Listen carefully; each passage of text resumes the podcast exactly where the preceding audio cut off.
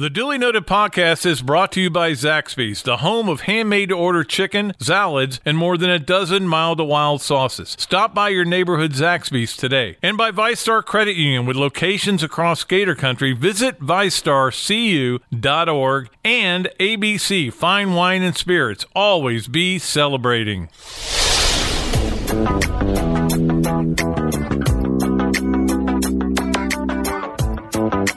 This is Duly Noted, everything Florida Gators, with your host, Pat Dooley. Okay, welcome to the uh, latest Duly Noted podcast. First one of the year, huh? How about that? 2020. A great year for optometrists, I guess, right? We have 2020 vision. Um, hope you miss me. Uh, we were down. I, I will say we had an excellent time at the Orange Bowl. Uh, to be honest with you, Peach Bowl was a little bit better, but it was certainly a fine uh, game to be at and, and a fine week. It was amazing. They bring all the players and coaches to you. So uh, I got to give Larry Wahl and the people down at the Orange Bowl a real shout out. They did a great job. Um, and they're they'll have the championship game next year, and they'll be an unbelievable hotel for that. They're going to be at the hotel. The media will be uh, that the NBA players stay at. It's got a full linked basketball court, a bowling alley, and everything. So we're one year early. Uh, our hotel was okay. It was pretty pretty average, to be honest with you. And I know you really care about all that. You wanted me to talk about the game, and I look. This may go. This may be a long podcast because I got a lot to talk about because of all the things that have happened. Um, basketball, football, life, uh, all the stuff that's that's gone on. So I may even go longer than normal. Peter Burns will be joining us a little bit later, and we'll talk to him about. Of course, Peter from the SEC network about how the SEC has done in bowl games, um, and also the interview with Kash Daniel. Which, if you didn't hear about it, uh, we'll get to, into that with him. It's it's it's kind of fascinating. In fact, my daughter showed me. She goes, "Dad," and she's you know how you know what it is when you're when your kid is you're in another room and they're saying, "Dad, come here, Dad, come here," and you're like, "I'm doing something." Dad, come here. Okay, I go, what? What? And she shows me this Kash Daniel interview, and I went, "Holy crap! I can't believe that." So she she was right. I should have rushed out there to hear because it was pretty interesting. We'll get into that later. Let's talk about Florida, Virginia in the Orange Bowl. I will say this that stadium's awesome. And I've never said that about a stadium in Miami in my life. Now, I've never been to the new Marlins Park, um, but I've been to obviously the old Orange Bowl. I had been to Pro Player. I had been to Joe Robbie. They're all the same. Those part are two are the same thing. Land Shark it was for a while. Um, it was Dolphin Stadium, then it was Dolphins Stadium. Uh, but this one now, the Hard Rock is is really one of the better stadiums I've ever been to. I thought it was tremendous. They redid the press box, which you know now we're in the corner of the end zone, so our view of the game is skewed. Um, because every time there would be a play, you were like, "How many yards did they get?" Because you couldn't really tell. And I like to keep play by play during the game. So you're a little skewed, but that was. But I'm not complaining because we had it was great seats. They they treated you really well there. It was um, it was a good experience. I mean, we we tried something different this time because of the lateness of the game. We knew it was going to go late. And uh, wrote for the web, and then came back the next day. Uh, but that meant we were there very late. If you saw our um, Swampcast, last one of the year for football, uh, we got back to our rooms about three twenty. But you know what? Overall experience was great and the stadium is great and gator fans showed up for that game. Uh, you knew they would. You kind of you know like you knew they would but you always wonder if they're really going to. Um, because even though it's in the state of florida the south florida gators were going to be there. You, you weren't sure that they were excited about the opposition. We talked about that a lot the fact they were playing virginia which was ranked 24th and probably shouldn't have been in the top 25. Uh, but they were, and the Gator fans weren't going to feel the same way they did about Michigan the year before. Um, but the Gator fans showed up; they dominated the the, the crowd. And, and the funny thing was, when uh, there were a couple of touchdowns that Virginia scored on the other end of the field, so I couldn't really see whether he caught it, whether it was a touchdown or not. Uh, for example, the great catch that, that the one guy made. Um, whose name has escaped me, and I left the uh, Unfortunately, I left the play by play in the other room, but he made this great catch, and I said, I think it's a touchdown, you know, um, but. There, there was no crowd noise because Virginia really, not a lot of people went there. And you can understand that. Okay, it's a chance to go to Miami where you're going to pay a fortune. The media rooms themselves were 219. Virginia, the, the team hotel was 400 a night. Everything was expensive, obviously, and you weren't that happy with the way your team finished the season with that embarrassing loss to Clemson and you didn't think they had much of a chance against the mighty Gators. So you got why Virginia didn't show, and you got why Florida showed, and you kind of thought that would be the case, but it was overwhelming. It was, to be honest with you, uh, amazing because, for example, they introduced the honorary can- captains. Chris Long is one. Yeah, you didn't hear a whole lot. I mean, you know, the Virginia fans, yeah, cheering, yeah. And then Spurrier introduced, and the place goes bonkers. It's like they said, and now, ladies and gentlemen, Bruce Springsteen. They, people went nuts.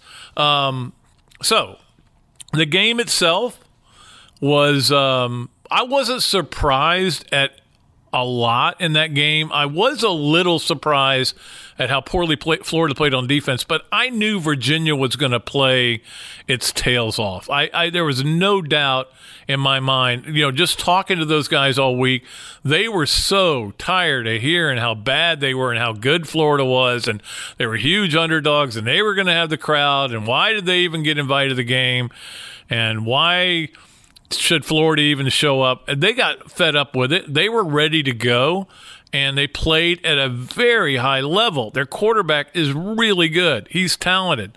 Uh, Florida did a great job of taking the running game away from him, taking the running game away totally from Virginia. But uh, the pass defense was a was a series of missed assignments and great plays by them. They had two of the best catches I saw all year, you know, against Florida. I mean, I've seen better better catches in college football, but those are probably the two best catches I saw all year. Uh, the one in the end zone there, well, I, I, still don't know how he caught it and got a foot down, and then the diving catch that um, their great receiver Joe uh, Moore made. Um, they were they were they were loaded for bear. They were ready to come out and play. They had a great game plan. They had plays, trick plays, and stuff like that. Uh, but in the end, Florida was just too good. Florida was too talented. Florida um, was had too many weapons on offense. The receivers shown, Trask shown. La'Mical Perine was the MVP, of course, as you know. And the Gators end up with 549 yards of offense, 36 points, 25 first downs. I mean, it was a dominant offensive performance by Florida. Could it have been better? In theory, yes. Uh, but to me, the biggest plays of the game were the two play series where Elam makes the incredibly acrobatic pick.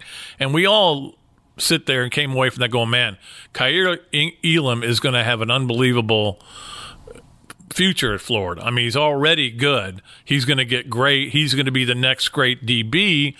Um, but Florida's problem was – and then, and then I'm sorry. The next play was when um, Trask throws it to Jefferson, gutsy call, gutsy decision, uh, and he he runs it 53 yards and sets up a field goal that didn't put the game away because they still had an onside kick.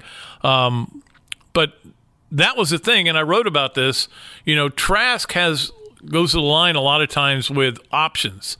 Like you've got an option. I can I can take it out here if I tell our guys, hey, we're going to do this on the fourth down play, which was a big play in the game, you know, he tells them we were going to run up the. We have two choices. We can go up the middle, but that's where their stack is. So we're going to run the option left, and they get it and they run the option and they barely made it, um, but they did make it.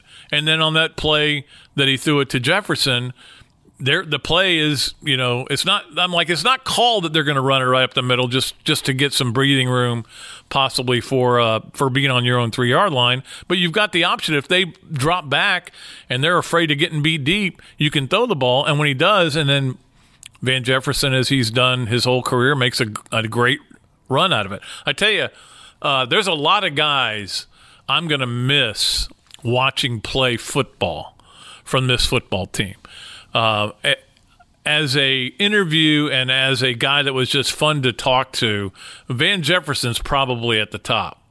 I mean, he has been tremendous for us um, whenever we've we've had an opportunity to talk to him, and production wise has been amazing.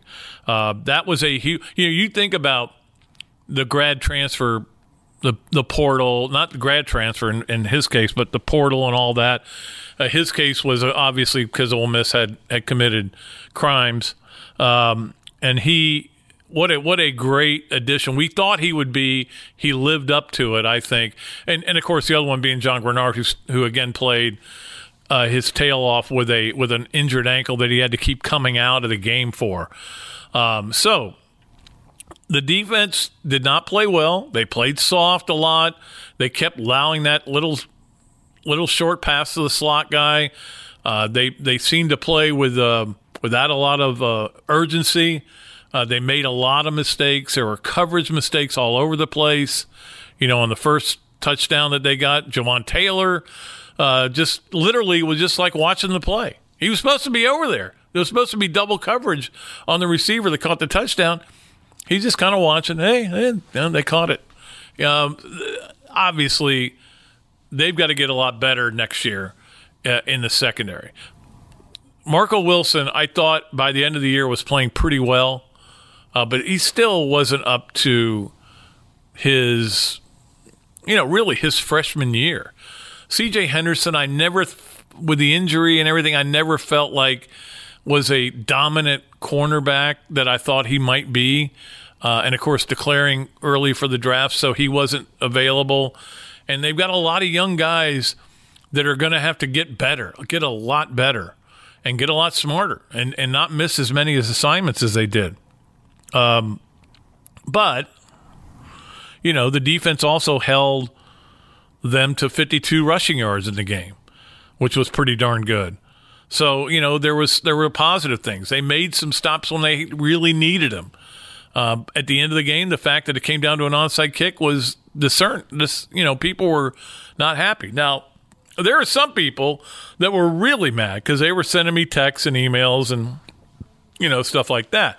I got a couple of emails from people who thought this was an embarrassment the way Florida played. You guys know how I feel. And I'll tell you after we take this break, as we like to do around this time in the podcast on the Duly Noted podcast.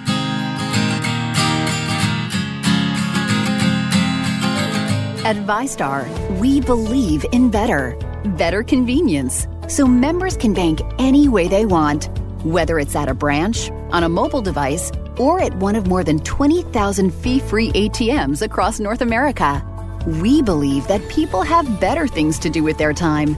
If you believe that convenience is better, join VyStar. We never forget that it's your money. All loans subject to approval, insured by NCUA.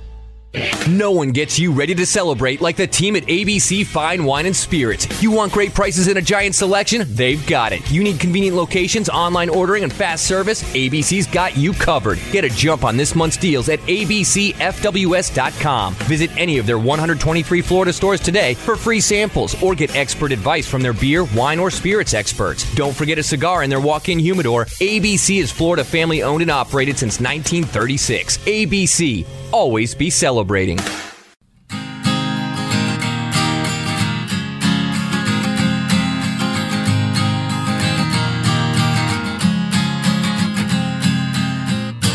Okay, welcome back to the podcast. And uh, yeah, what I was what I was going to say was, I have a, a philosophy in life of win by one, and it was certainly the case in this game. They won the game. They celebrated. They ate oranges. They were very happy to have gone out winners. The seniors were thrilled to have gone out winners. Kyle Trask was happy. Dan Mullen was happy. The Gator fans who were there were happy, but there were a lot of people that weren't happy that just said, you know, how could this happen? Well, look, it's college football, and a lot of you aren't aware of the fact that it is college football. Uh, that's clear because in college football, anything can happen, as we know. A team that's been told they're no good, uh, that they had no business being in a game against a team that has had a, a played in all kinds of big games, and sometimes uh, it things don't work out the, exactly the way you you hope they would. Um, you know, you you get the Perine run right away. You get a stop on third down. David Reese uh, stuffs the uh, run, the quarterback run. You get the ball back, and then Kyle Trask throws an interception because they blitz and they got pressure. Um, then you blitz and they hit. They make a great throw and catch for a touchdown. That's just college football. It happens that way. The bit, bottom line is win the game. You play to win the game, and the Gators won, and they won their 11th game of the year. They've won 21 games over two years. They haven't always looked great. They're, they have been flawed. There is no question about it. This is not a roster, you know, that, and we've talked about this at, at length. This is not a playoff roster, right? Now, look, we know that there are three Uber teams this year, three teams that are ridiculously good. And one of them has been eliminated, but two of them are playing for the national championship. Uh, apparently, it's going to be like in 2021 because the game's going to be so far down the road. I'm not even going to discuss that. It's just ridiculous the way they've set it up, and and that's the thing about the college football playoff that drives me crazy. Here they've got this unscrew upable thing. That, that's a word I've just invented. Unscrew upable thing in the four team college football playoff the committee does a good job every year of getting them the four best teams in their mind. Sometimes you can make an argument here and there. I don't think this year there was really any argument, but there were obviously three teams that were better than everybody else, and they still screw it up. Remember a couple years ago they added on New Year's Eve, the playoff. What a dumb decision that was. This year, 16 games between, or 16 days between the start or the semifinals and the finals. By the time we get to the finals, the NFL will have gone through two rounds of the playoffs. It's going to be I don't I, I'm sure the ratings going to be crazy through the roof, and that's all they're going to care about. But it's just dumb. But that's what they do. Okay, that but that's not what we're talking about right now. We're talking about Florida getting through 11 uh, getting to 11 wins this year and how important that'll be. a little bit later in the show, I'm going to talk about my final AP bout, which I have to have in uh, literally, I think they wanted 15 minutes after the end of the LSU Clemson game, uh, what it's going to look like, because it'll be pretty much done. Um, I can't, I, in fact, I don't think there's another game being played that is going to affect my ballot. I'm not putting Tennessee in there if they beat Indiana. Sorry, they're not getting into my top 25. Um, I'm just trying to think who else. Well, Cincinnati could be affected uh, by it, but at any rate, um, they get to 11 wins. And before the season, I talked a lot about how this team, the roster was a concern, and it was all year. And they, at the end of the season, in their last game, they were playing with 66 or something scholarship players that were that were physically able to play. Um, I think it was an, a heck of a, again a heck of a coaching job by Dan Mullen. I think he did a tremendous job to get to this point. To get this look, what he's done is win 21 games with a four team or four win team. They won four games before he got here. Now he's won 21, and the roster is going to only get better. The guys they're losing from this year are, are going to certainly hurt. But everybody, like my wife made this point, we were talking about because she was she was joking. I don't think she was joking. I think she was talking about, well, you know, next year uh, the championship games at Miami, we could be back down there. I'm like, what? What are you talking about? This team, they're losing so much. All those receivers, John Greenard, David Reese, Nick Buchanan, who I think uh, had a great year, really probably in another conference might have been an All SEC center. Um, La'Mical Perine, and we don't know about some other guys that still could decide to come out. Of course, we know Trevon Grimes announced yesterday that he's coming back, and that's great uh, for Florida. Uh, they're going to be still good at receiver. I don't think they'll be quite as good uh, because when you look at who they're losing with Jefferson, who was just a rock, with with Hammond and Swain, who played really well all year. Tyree Cleveland played a little bit better at the end of the year. He did a lot of good things for Florida and was a great teammate. Um, they've got to be able to get that bond back, you know, with Copeland and um, obviously Grimes, some of the young guys that'll be back, and then the new guys coming in. So they've got to get that same bond, and they hopefully they learned from these guys. You know, when we were down there, um, one of the writers who covers uh, some of Miami and and obviously Florida as well. We were talking to him. His name's Tom D'Angelo. He works for the Palm Beach Post. Great guy, known him for a long time. And he was saying, "Look, um, Miami has got to get what Florida's got, and that is this sense of buying in for the team. It's about the team." He said, "Miami's not about the U; it's about the YOU." And he's he. That was a great line. I was going to steal it, but now I've already given it away. Um, but he's right. Miami, my, Miami, and I'll talk about them in a minute. But Miami, nobody, nobody down there cares about the team. They care about themselves and getting the, the turnover chain, all that. Florida has bought in, and hopefully, what those seniors have done this year will will continue through. Right?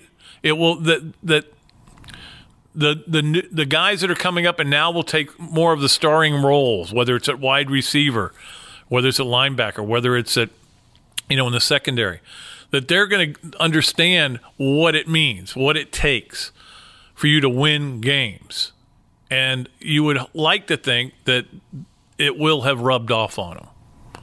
So we'll see next year. Um, th- look, I, I wrote about it the other day. The schedule's a little bit easier. And on the other hand, it got a little bit tougher. You know, I think Lane Kiffin going to Ole Miss was probably made that one single game a little bit more difficult than it would have been if Matt Luke had been there or if they had hired somebody else that wasn't a really good offensive coach. I think, um, you know, FSU getting those two guys to come back, Marvin Wilson and um, and Tem- I don't know, is it Tem- Temarian Terry? I've never, I'm not sure how you pronounce his name, but I, I think the guy's tremendous. I've watched him all year. Getting those guys to come back, I was stunned. They both did. Um, that's a good, and they're going to, they're going to be better coach. We know that they cannot be worse coach. We know that. Okay, so they'll be better coach. So that game's a little tougher. You know, uh, LSU's going to be interesting to see where they go um, in terms of with Joe Burrow and all that stuff going, going and some other juniors that are going to be going out. But anyway, the, the point is the schedule is manageable, and uh, there's no reason to think they can't win 10 or 11 games again next year.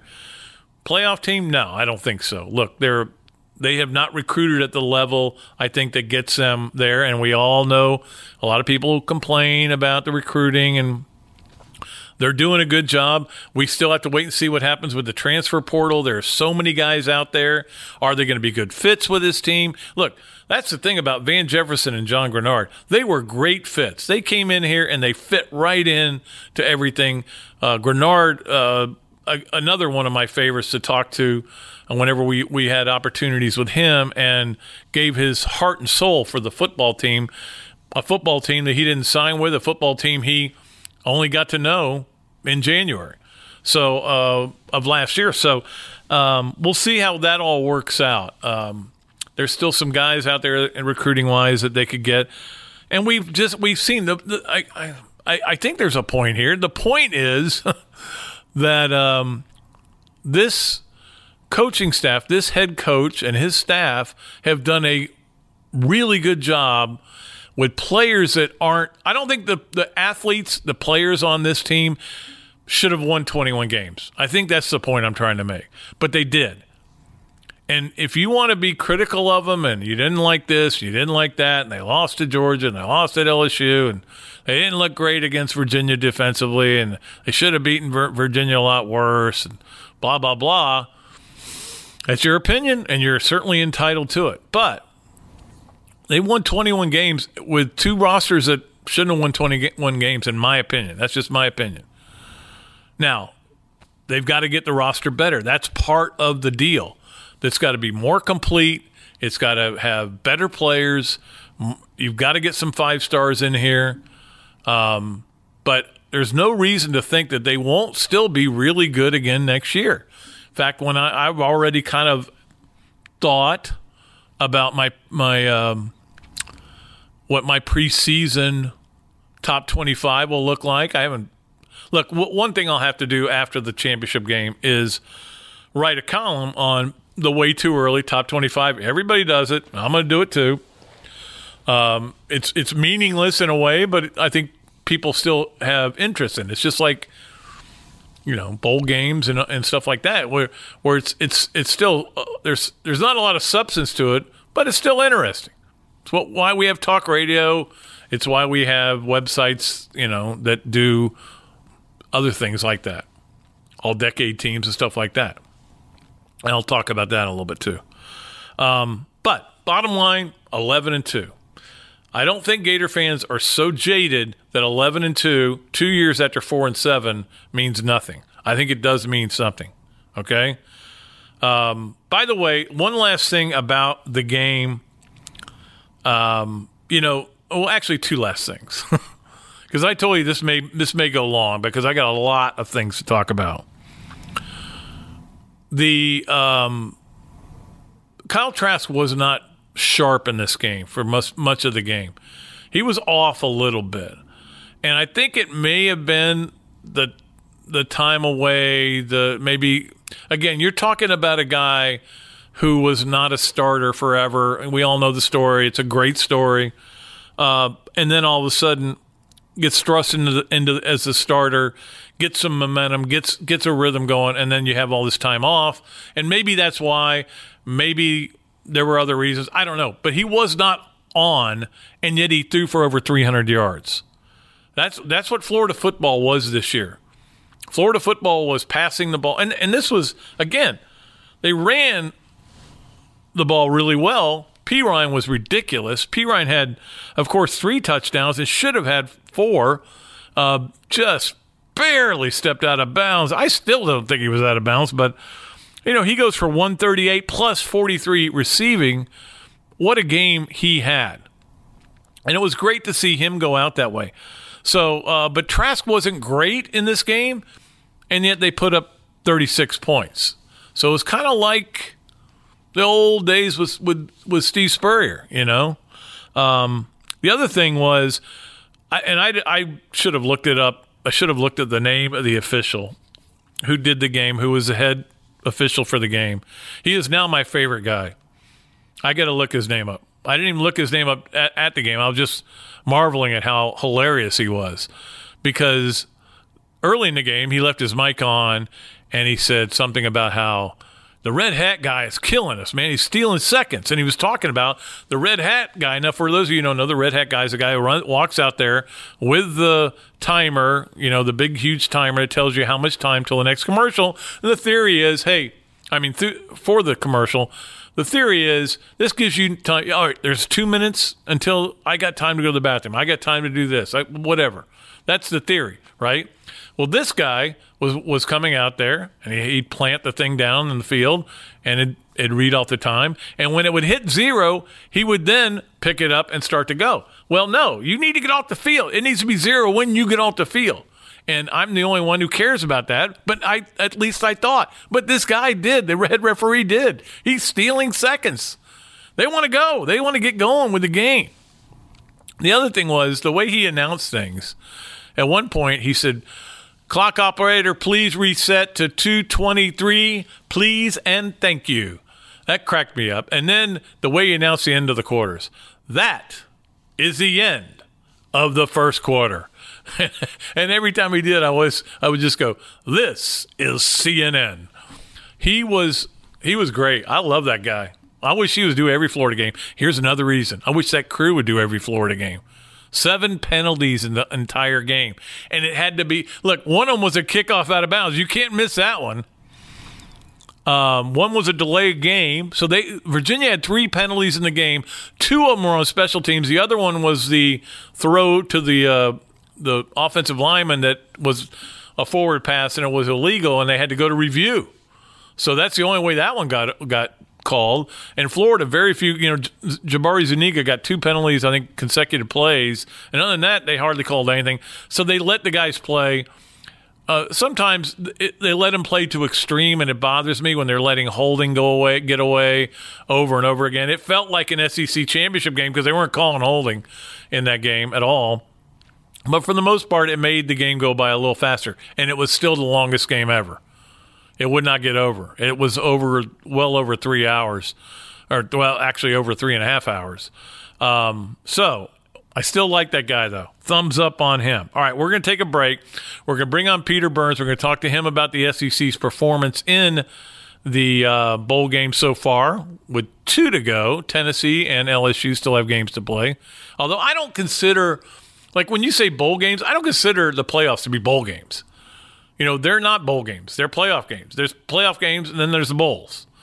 But there's two games left with the SEC. So we'll talk to him about that and the Kash Daniel interview right after we take a break here on the Dooley Noted podcast at Gatorsports.com.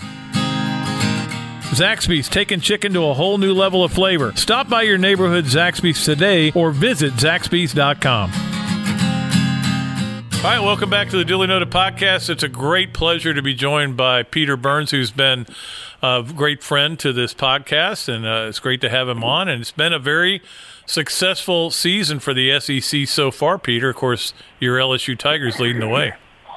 I was going to say, man, it's uh, you know my son Pat this Thomas was born in on Halloween, and I joke around with him, and, and you know, my and my wife, and saying, "Hey, my son has never seen the LSU Tigers lose a ball game." So, uh, you know, and especially because my wife's a diehard Alabama fan, saying, "You know, my son's never seen uh, Alabama beat LSU," so it's, it's a happy day in the Burns household. Yeah.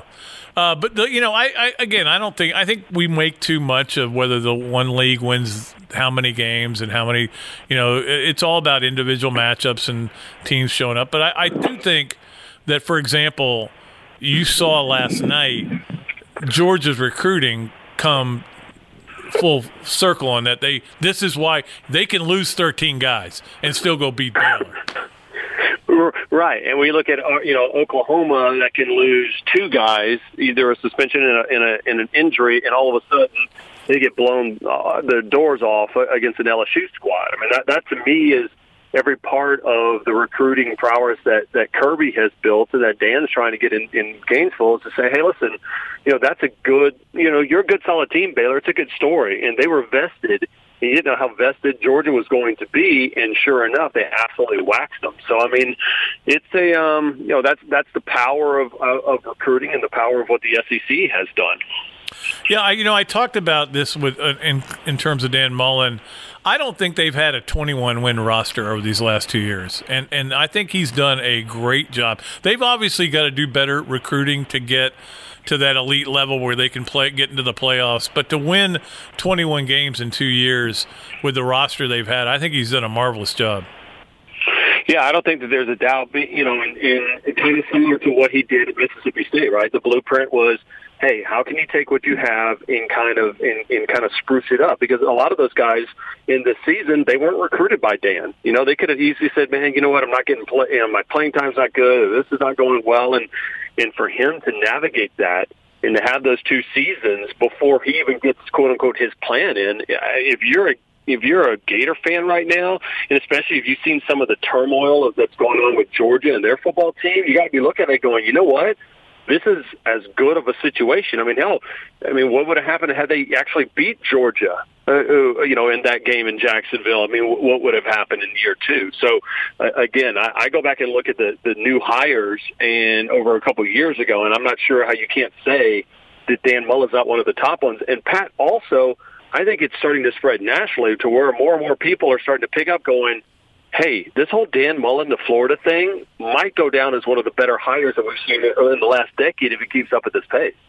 Yeah, there's no question. And again, they they they're going to have another good recruiting year. They they top ten top 10 team, top top 10 academics, top 10 recruiting. I think they're they're going to continue to to sell that. I think it was really important to win the game. And again, a lot of people have been critical that they didn't blow Virginia out. But look, I've been to bowl games.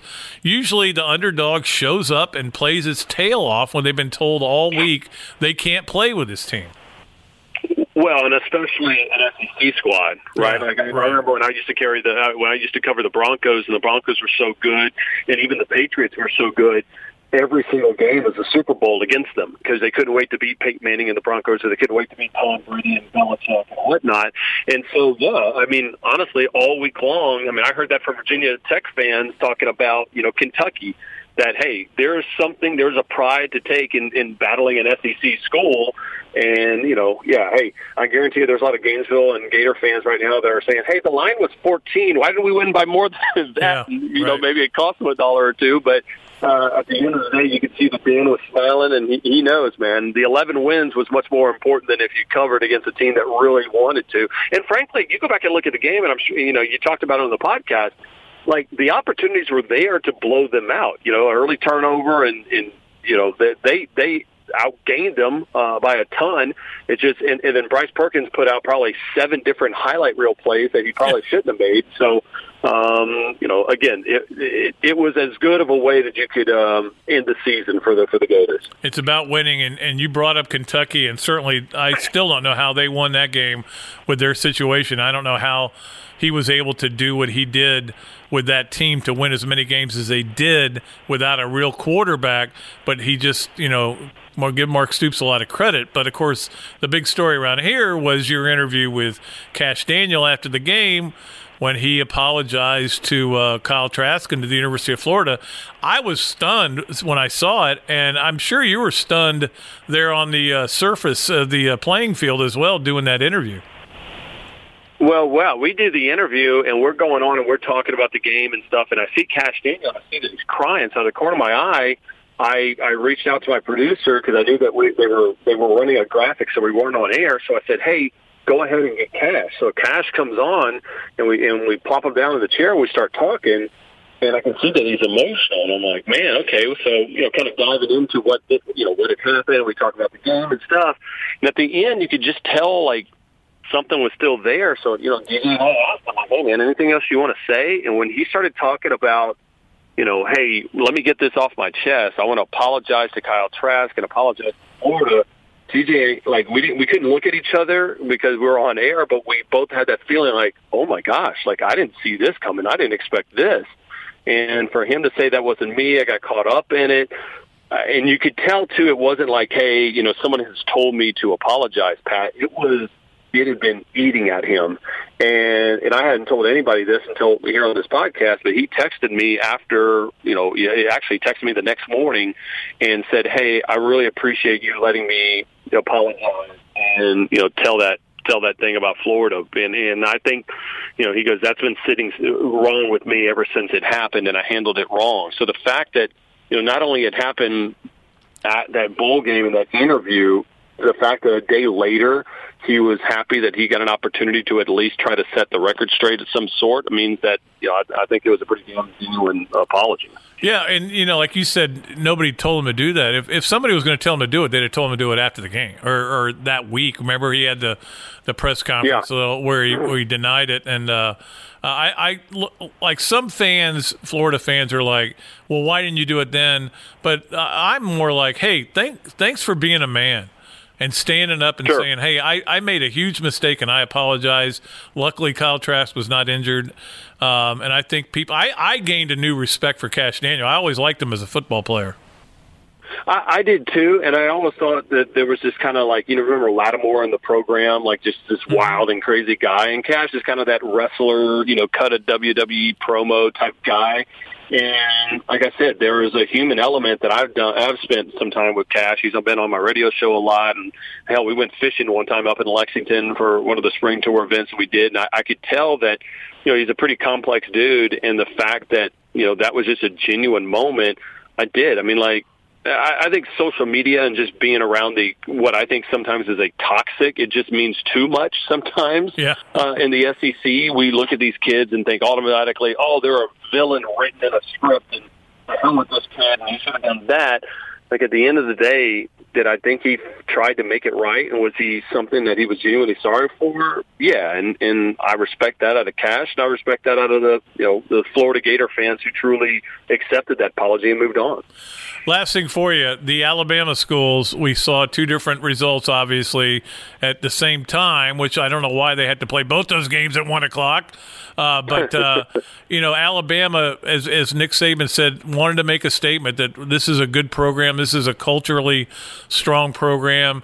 Uh, you know what Jerry Jeudy did was amazing. Auburn, on the other hand, all of a sudden can't play defense, uh, which I, I I was stunned by how poorly they played. It, it's not like Derek Brown and Marlon Davidson said we're we're not playing this game. They just couldn't stop uh, that Minnesota offense, which was stunning to me. Yeah, I think that was the biggest stunner is the fact that you know, I mean, Auburn flat out kind of got bullied in the trenches, and that's something I would have never expected once you know Davidson and and and, and Brown elected to play in that game. And uh, listen, I mean, Gus's play calling did not do himself any favor in that game. Um, and so, you know, I think it'll be nice that Chad Morris is going to be taken over as the OC, but they're definitely going to lose a lot. Um, and again, I, I just realized that I think Gus is one of those guys that just thrives on chaos. Like my, my tinfoil theory is the fact that had he won that bowl game, it wouldn't have given him an edge going into next year. So he's like, how can I get the Auburn fans upset at me? Let me lose this bowl game and let me call fake punts and that gives him the motivation that he needs. Um, yeah, that was that was disappointing. And again, that was an important win for Alabama because at the same time, you know, every time Alabama loses a couple of games, it's like, oh, it's a dynasty over. And the fact that those kids wanted to come back um, and, and show off. And you know, even the last touchdown, you know, traditionally, I you know, it's take a knee, we've won, but you know, it was a it was a nod to Najee Harris who got him all the way down there. Najee, you know, uh, had, had thought about going to Michigan, I think, even at some point, and he decided to go Alabama. The fact that Nick gave him ball there and scored the last touchdown and you know turned the knife a little bit into Harbaugh's ribs, uh, that was just one of those little moments. Hey, uh, I'm I'm, I'm I'm here. Although Pat, you gotta you gotta be honest with you. It's weird seeing Nick Saban wearing a Citrus Bowl uh, champion Yeah. hat. That that to me was just a weird weird moment when I saw that highlight. What was not weird was seeing Jim Harbaugh lose another bowl game. Think think about the, that la- is his last bowl fair. win or his only bowl win, I think, was against Jim McElwain and Treon Harris. That's that, that's the the best he's been able to do. No, I mean, listen. I mean, he's lost his last four bowl games, and you go and look at it. It was crazy. The last 15 times, or the last 20 times that Michigan has faced a top 15 team, not at home, they're 0 and 20. They've lost 20 straight. They haven't won against a top 15 opponent on a neutral field or, or road environment since 2007. That's just unheard of. And again, that's even more reason why when people are talking about the coaches of the year, they're more apt to talk about the job that Dan Mullen's doing in Gainesville than they ever will about what Jim Harbaugh's doing in, in Ann Arbor. He is Peter Burns from the SEC Network and does a tremendous job. We are lucky to have him when we get him, and we will right now take a break. We're going to come back with way more on the Dooley Noted podcast at Gatorsports.com. Zaxby's taking chicken to a whole new level of flavor. Stop by your neighborhood Zaxby's today or visit Zaxby's.com. All right, thanks so much to Peter for coming on the show. We uh, he's been a great guest all year. We've had him on several times and appreciate him. Um, now, again, I said I've got a lot to talk about still, um, and I do. So I'm going to go. I'm going to go do it. I'm just going to do it. If you want to turn it off, if you say, you know, I've had enough of this. I've, I've, how much of this can I listen to? I get it. One thing I was thinking about watching all these games, after especially after Florida won, was where am I going to put them in the AP poll? And this is something we talked about um, back when the uh, final college football rankings came out.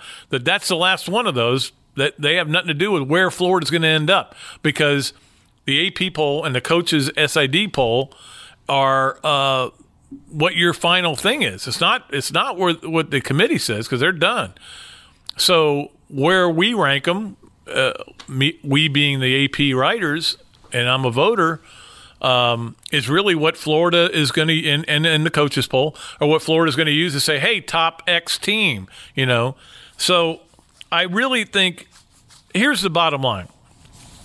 I'm, I'm really struggling with, with Georgia, Oklahoma. Last night I went to bed after watching that Georgia game and said, I think I'm putting Georgia ahead of Oklahoma.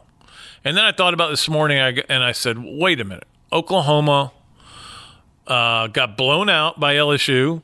So did Georgia. Oklahoma had a bad loss at Kansas State. Georgia's loss is worse. Um, don't get caught up in the fact that Georgia, what Georgia did last night was pretty darn impressive. uh, with all the guys they had out, and I'll get to that in a minute. But I I don't know. I like Oklahoma was in the playoff. Georgia was playing in the the Sugar Bowl. I I I still haven't decided, but we all know LSU or Clemson will be one. The other one will be two. Ohio State will be three. There's no doubt. Then you get to whether Oklahoma or Georgia's four and five. And I'm wondering how some of my colleagues are going to think on that. You know, after thinking it through, I still think I'm going to put Oklahoma because just what I said. Does Georgia's Georgia's losses are worse still because Georgia that South Carolina loss you can't get that out of your taste out of your mouth. At the same time, if Georgia and Oklahoma were playing, who would I think would win? And I don't know if Georgia would have enough offense to beat Oklahoma, but that defense is so good. Eh, I'm kind of I'm I'm kind of torn still. So maybe you guys have suggestions. Look, we've got a long time till I have to vote. Obviously, I don't have to vote till the night of the game, championship game. So I'm I'm certainly willing to take your suggestions. And don't try not to think about it in terms of Florida, right? Look, Florida was hoping that Georgia would lose and Florida would finish ahead of Georgia in one of the polls for two straight years. That would have been ideal, the perfect situation. But that didn't happen. And you know why it didn't happen? Because even with all the guys Georgia had out, all these starters out, offensive linemen, uh, obviously uh, uh, Swift hardly played in the game. Um, Darian was out. Uh, their best receiver was out. All these guys out. And that's why a lot of us thought Baylor might just roll them. They still had better players than Baylor. And it wasn't even close. I mean, this is what recruiting five stars all over the place does for you as a program.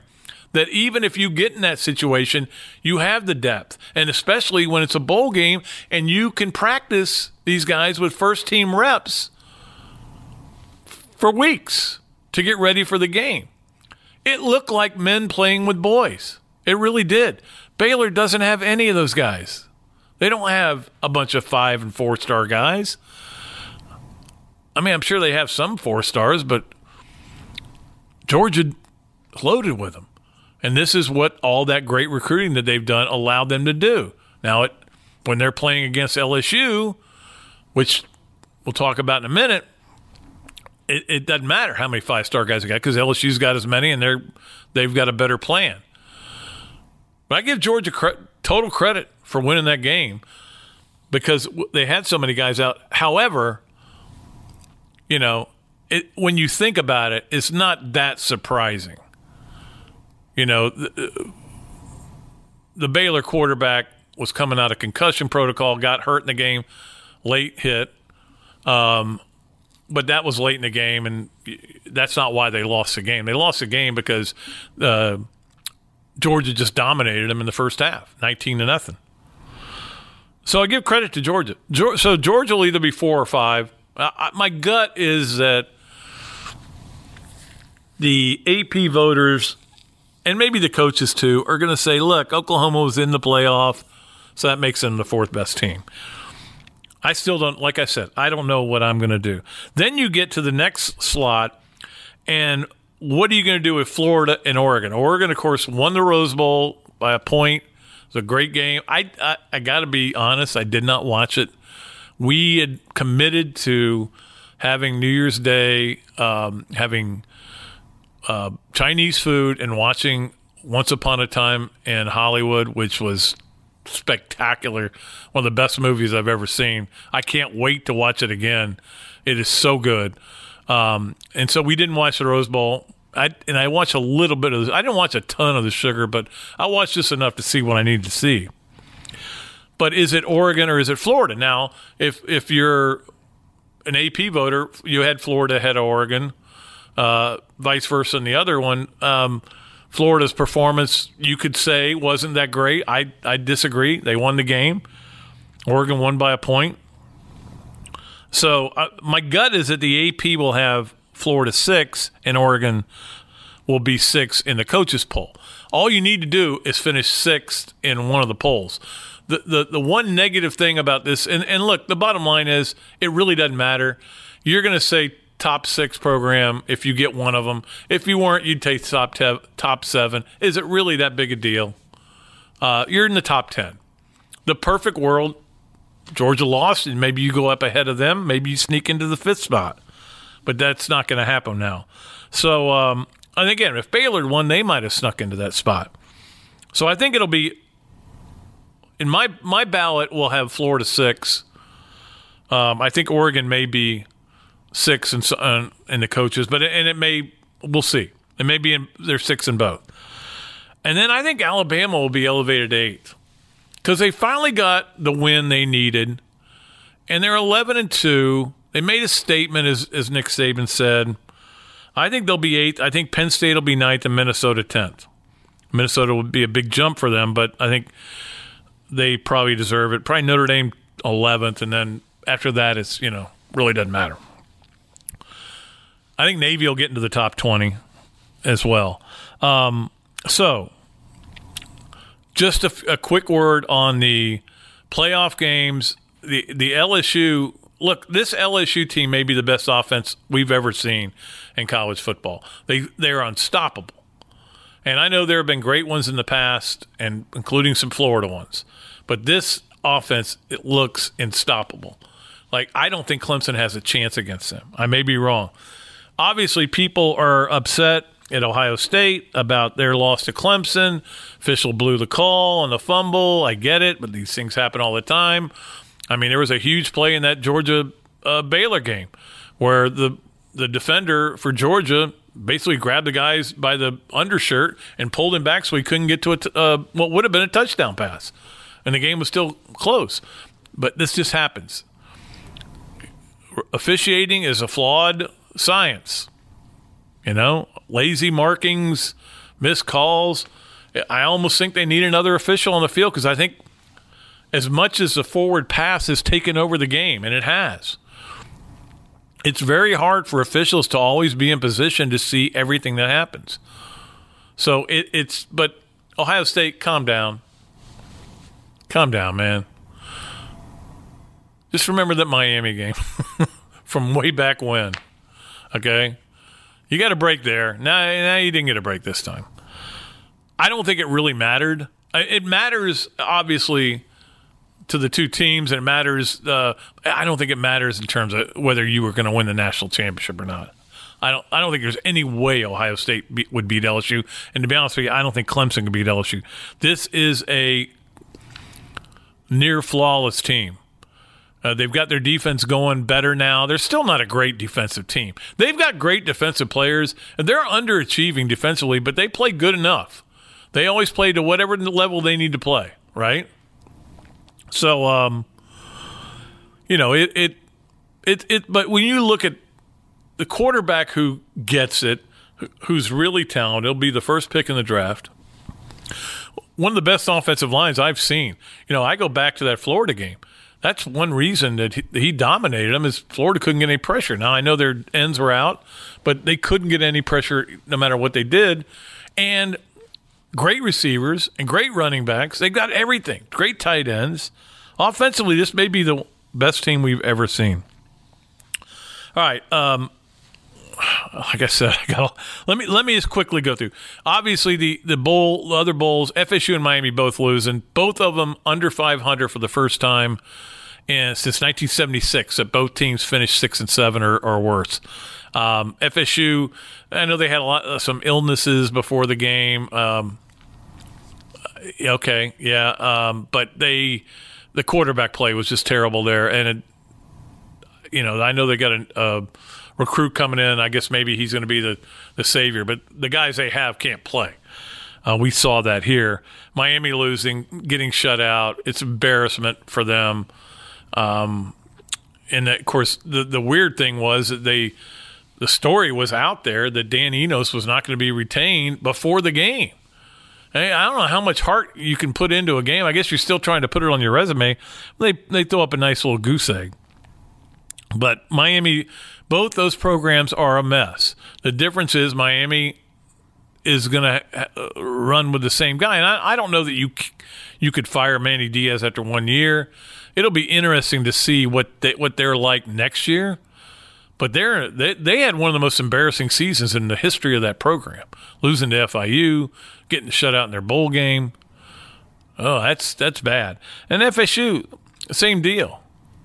Under 500 two years in a row. It's amazing. If you look back to the the Jameis Winston oath was it 13 or 14, they're winning a national championship, playing in the playoffs, and since then, what has happened? It's really startling to think about. SEC, I, me- I mentioned the Alabama win. Think about next year.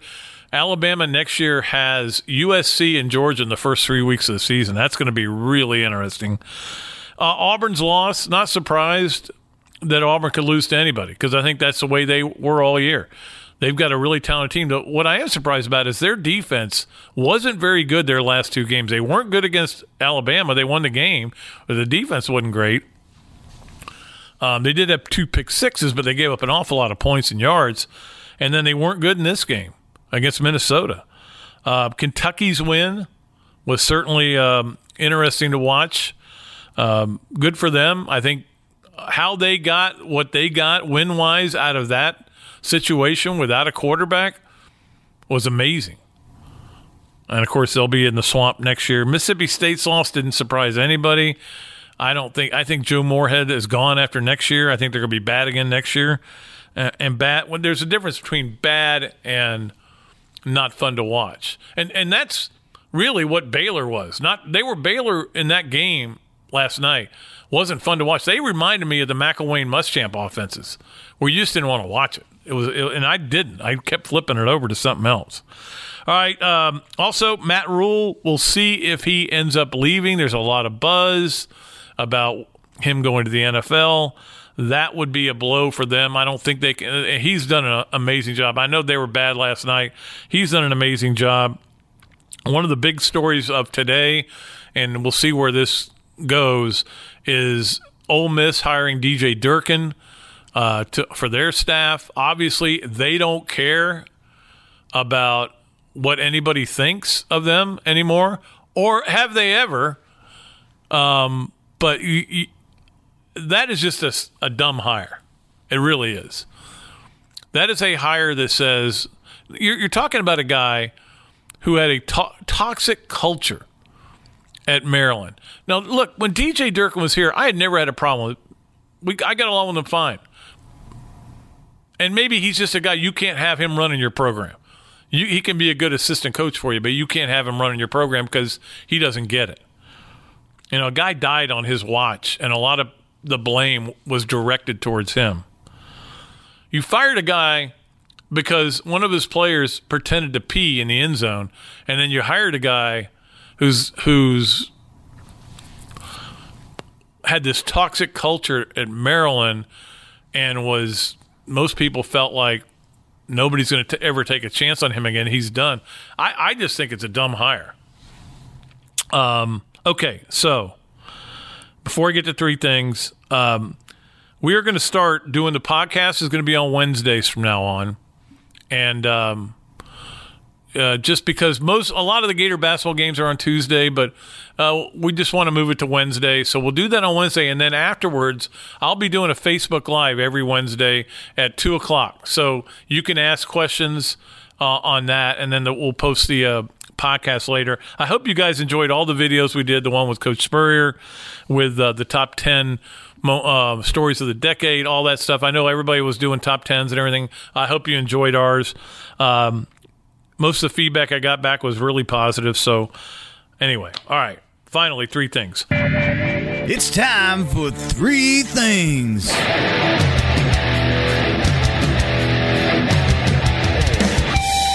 Number one, it has been a tragic couple of weeks um, for the sports world. Obviously, the, the biggest one for me personally was was losing our, our friend Ed Aschoff, who worked here for four years and um, was a very close friend and um, very painful. There have been a lot of tears in our household. Uh, there was a point down there at the Orange Bowl when I'd had a couple, and I was sitting in my room and started thinking about him and, and kind of lost it again. Um, it's been rough. Ed was a one of the sweetest guys in the world. I, I think I said this in my column. Everybody who knew Ed thought they had this unique, special relationship with him, and that he was their best friend, and there were thousands of people who felt that way. That they thought that that's that's how good a guy he was. Certainly talented. It's a tragedy. It was a kind of a I don't want to say fluke thing. When you get pneumonia and you're healthy, you're not supposed to die. You're supposed to get cured and uh, but it just attacked his system and couldn't get rid of the fever. Um, it's funny. I was uh, there's nothing funny, but uh, it's it's the last text I got from him was he was really upset with the way Florida had played basketball against Butler, and um, we texted back and forth about it, and uh, and I didn't hear from him again, and the reason was he was in intensive care, and it's just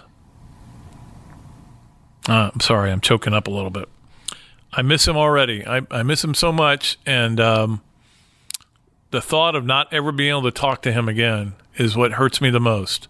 And I'm the one who loses, and everybody who knew him, and all of you, we all lose in this situation because you would have been entertained and enjoyed his company um, for years to come. That was the plan. Going to get married, anyway. Uh, but it, it, didn't get any better. Obviously, uh, Carly McCord, who was a reporter in New Orleans, died in a plane crash, along with several other people on her way to the game, the LSU uh, Oklahoma game. That is just tragic. I didn't know her, but a lot of people uh, what I've read about her and what people have responded, people who I know and I, I know their character, make me realize she was probably a very special person. And that was tragic. Uh, we lost David Stern, and that was certainly not not a uh, n- now. David Stern, I, I had one interaction with him, and it was one of the greatest interactions I've ever had. In fact, the best one I've ever had with a commissioner of a of a uh, of the league. Um, I actually had a one-on-one interview with him. This is very the very beginning of his career as the NBA commissioner. But what what he did with that league, he took a failing league. Don't forget, the NBA was going nowhere. Nobody cared about the NBA and made it global. Started the WNBA. I think his legacy is. We were, there was a Twitter argument about him versus Rozelle. I don't think it was even close. Uh, so that was really sad. Don, Don Larsen, who pitched a perfect game in the World Series, uh, passed away. And then the the story that really hit me. I read the whole piece on Bryce Gowdy, who was a Georgia Tech signee from Deerfield, and obviously down there it was a big big story. Committed suicide. Uh, his family was was homeless, basically.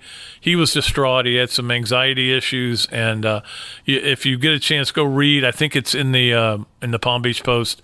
The story about him, it, just makes you want to cry. So there's been a lot of crying uh, by a lot of people, and that's unfortunately the way our end of the year, start of the year uh, started. Makes you realize, guys and girls, and I should say ladies, makes you realize, peeps, these are just games we're dealing with, okay? They're just games. All right, number two. Uh, one of the more interesting stories of the week has been Doug Marrone back in Jacksonville. Uh, a little surprised. I think a lot of people are surprised. Uh, he's going to be the head coach there. Uh, Jason Garrett, we're still waiting to hear that. And you may know by the time you listen to this what the deal is there. Most people don't think he's going to last. And are they going to go after Urban Meyer? Are they going to go after Tom Herman? Um, you know, they obviously had a great bowl win, destroyed Utah. Are they going to go after, uh, you know, the Dan Mullen thing keeps coming up. And, uh, you know, people keep asking me about it. And I go, look, I don't, I don't think that's going to happen, but I never say never with anything anymore. Okay. I, I'm, I'm too jaded by all the bizarre things that have happened to ever say never about anything. So, could it happen? Sure. Sure. They offer him $10 million a year? Sure. I'd go. Florida fans are a little bit nervous about it, only a little bit nervous because he, it seems, uh, look, why would Jerry Jones hire him? Dak Prescott's the only reason. There's nothing to say in, in his resume that Dan Mullen will be a great NFL coach. They're different sports, okay? Does his mentality, the way he coaches, the way he interacts with kids, does that work? You could say to make make the same argument about Urban Meyer. You can make the same argument about Tom Herman. Will they work? And the college coaches to the NFL thing has a bad track record for the most part. You know, whether it's Coach Spurrier, who obviously has told us many times he went to the wrong team, um, whether it's Chip Kelly, um, you know, Pete Carroll did work. Some work, some don't. But um, I, I like my wife was still. She's like nervous about it. I go, look, don't worry about it, because there's nothing you can do about it. But I don't. I don't think it'll happen. I'll never. But I never say never. And finally, uh, Florida basketball plays Saturday. It's a big game. It's the start of the SEC against Alabama. Alabama's a, a good, solid team, and as we know, this team can lose to just about you know anybody. I mean, after they were taken to the to the last minutes or seconds by uh, Towson and Marshall, and we, we this team's got a, a lot of problems, and they look great against the beach, Long Beach State. Uh, while we were down there, watched that game, of start to finish. That team was terrible, but they made shots. I mean, this is a big start. You're playing at home. You need to start one and zero. Big game for Florida. Um, let's see if they can get things going in the right direction because this still can be a really good team. I mean, the talent, like like when people say, "Well, they're so talented." Well, they're talented in a way. They're talented in that they can. They have guys, a lot of guys who can do a, one thing really well, but I'm not sure they've got, other than Keyontae Johnson, I'm not sure they've got guys who are great at everything. You know what I mean? They're great players. You know, they got a lot of guys like Scotty Lewis, a great defender, great defender. Love to have you him on your team. Noah Locke's a great shooter. When when he's shooting well, he, sometimes he doesn't shoot well, but he's a really good shooter. You know, uh, Andrew Nembhard's a great distributor.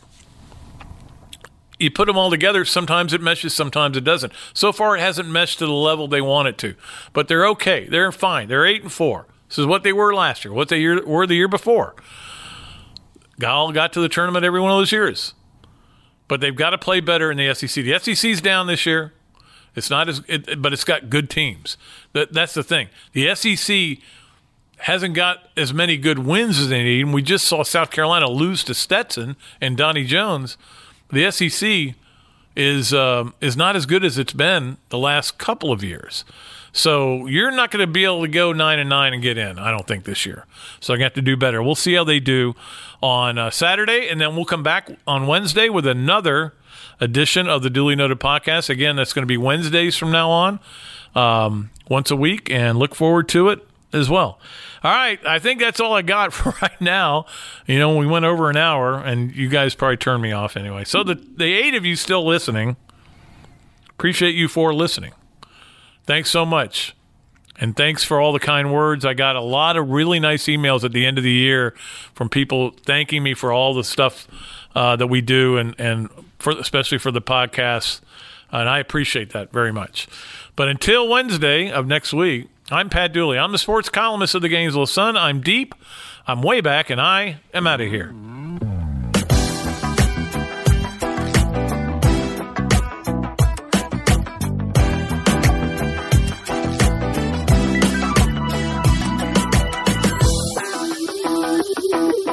The Dooley Noted podcast is brought to you by Zaxby's, the home of handmade to order chicken, salads, and more than a dozen mild to wild sauces. Stop by your neighborhood Zaxby's today. And by VyStar Credit Union with locations across Gator Country. Visit VyStarCU.org and ABC Fine Wine and Spirits. Always be celebrating.